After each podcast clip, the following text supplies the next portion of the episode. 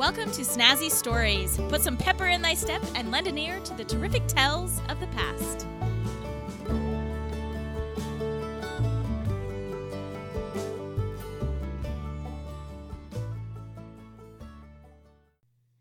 Hey, welcome to Snazzy Stories. If you would like to keep the storytelling alive, please go to patreon.com slash snazzy stories and donate to my storytelling adventure. Also subscribe to the Snazzy Stories podcast on iTunes and Spotify, many other podcast apps, or go to snazzystories.com. The national park that is considered to be the most colorful in the entire world is right here in my home state of Utah, Bryce Canyon National Park. The colorful spires called hoodoos look as if they will rise to the sky and they have intrigued millions of people throughout the years. Groups of people throughout the years have explored this area, such as the Spanish group of explorers led by Francisco Dominguez and Silvestre Escalante in 1776. They were looking for a route from Santa Fe, New Mexico to Monterey, California. Then, in the mid 1800s, a few Mormon scouts passed through the area, but in the late 1800s, Bryce Canyon was well documented by John Wesley Powell. He explored, documented, and surveyed this region in 1875. But it wasn't until an LDS pioneer named Ebenezer Bryce was called to the Paria Valley to scout the area for people to settle in what we now know as Bryce Canyon National Park. Ebenezer was born in Scotland in 1830 and he became a carpenter. He converted to the LDS Church in 1848 and immigrated to the western United States within that same year. He arrived in Salt Lake City, Utah, and in 1854 he married Mary Ann Parks. Ebenezer was sent to scout the land of Paria in southern Utah. He and his family ended up moving to the area, and as most Mormons, when they settled a location, they first began with farming the land that they moved to. Ebenezer needed the Bryce Canyon area to be suitable for farming, for himself, but also for others to inhabit the area. Therefore, he paved a timber road to the rim and built a seven mile irrigation canal from Paria Creek in order to make the area successful for farming. Being a rancher in the maze that is Bryce Canyon, he is famous for saying that this was a, quote, hell of a place to lose a cow, unquote. Because Ebenezer was the one who settled this place and the canyon was his backyard, the canyon behind his home became known as Bryce's Canyon. After the Bryce family moved to Arizona and others vacated the area, the name still stuck. However, due to the canyon's spectacular scenic nature, people continued to be interested in seeing it. The expansion of the railroad into the Western Territories brought a new way of life. People were not only using the railway for transporting goods between the East and the West, or moving people west, but now people could travel from sea to shining sea for the mere pleasure to see the grand lands of the West. The Union Pacific Railroad expanded to make Bryce Canyon more accessible in the early 1900s. In 1916, a man named Reuben Syrett arrived in the Bryce Canyon region as a rancher. Locals knew him as Ruby. Reuben and his wife, Minnie, began a lodging and tour business near the rim of the canyon to benefit visitors who had traveled by train to view the scenery. Later, they built a bigger lodge near Reuben's ranch, and today it still stands and functions as Ruby's Inn. Eventually, because of so much tourism in the area, President Harding established Bryce Canyon National Monument in 1923, and it gained national park status in 1928.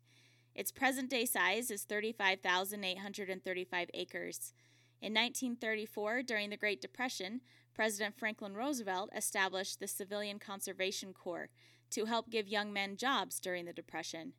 One of the jobs of the CCC was for them to go to Bryce Canyon to complete the 18 miles of scenic rim road throughout the park, and it is still used by 2 million visitors every year. People who visit Bryce Canyon are in awe by the hoodoos or the towering spires of multiple colors. There are two possibilities of how these hoodoos were formed. One is geologic, and the other finds its tale in the history of the people who used to live in the Bryce Canyon area. I will give you the two options, and you can decide which to believe. Here is option one. According to BryceCanyonCountry.com, quote, The primary force behind Bryce Canyon's formations is ice erosion, in a natural phenomenon known as frost wedging, which occurs when rain or melting snow seeps into the limestone's crevices and freezes. The expanding ice widens the vertical joint planes found in the pink member of the Claron Formation. Freeze thaw cycles occur hundreds of times each year in Bryce Canyon, constantly changing the shape of the formations. Chemical weathering is another force that shapes the hoodoos. It occurs when water, such as rain or melting snow, naturally mixes with carbon dioxide to form carbonic acid, which shapes and smooths the formations. Wind has played a smaller part in Bryce Canyon's erosional formation in comparison to the dramatic effects of water and ice. Additionally, a mixture of mudstone and silt inside the limestone affects its horizontal erosion. These horizontal layers are more resistant to the effects of carbonic acid and dissolve at a slower rate, eroding in phases of fins, then windows, until hoodoos are all that are left standing. The phenomenal forces of erosion that have shaped Bryce Canyon's magnificent hoodoos will also destroy them someday.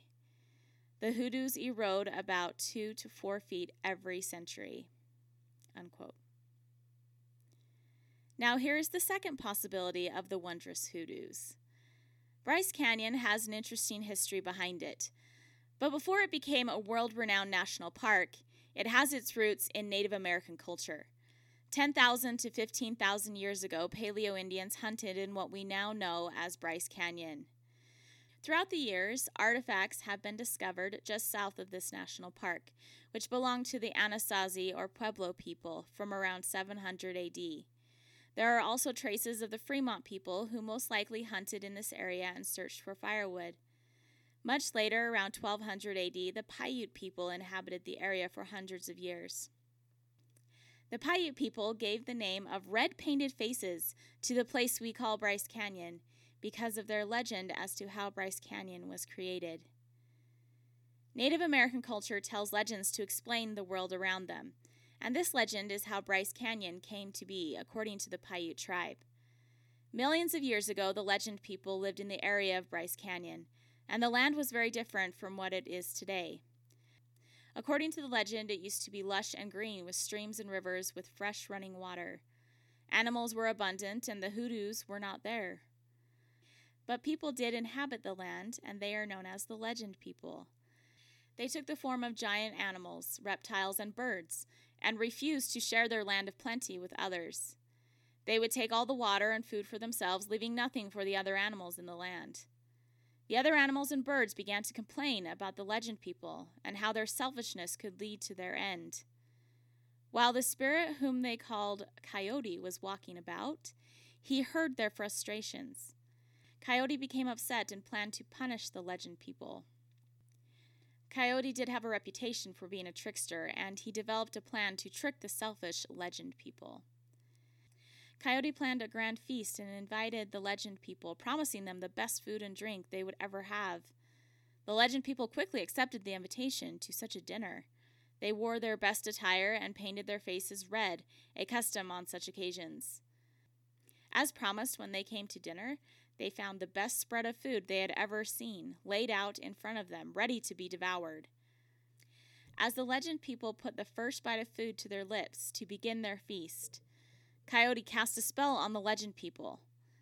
One by one, the legend people began turning to stone. As each one saw what was happening, they began to run to try to escape their fate. Each tried to climb over the ridge of the valley, pushing, pulling, and scrambling over each other. But eventually the spell affected them all, and each one stuck in place as columns of stone, their red faces etched into the rocks, where they still stand as a reminder that greed will never get a person farther ahead. In fact, it will keep you right where you stand. Whether you believe the first possibility or second possibility of how the magnificent hoodoos of Bryce Canyon were created, there is something inspiring and majestic as you stand below the spires looking up to the sky and ponder the grandness of the earth. But personally, I like the second possibility of the hoodoo's creation, the story of the legend people. It gives some magic to the awe inspiring, colorful spires, and brings to mind a lesson that human beings should well remember. Thank you for listening to Snazzy Stories. Come back again where everyone has a story.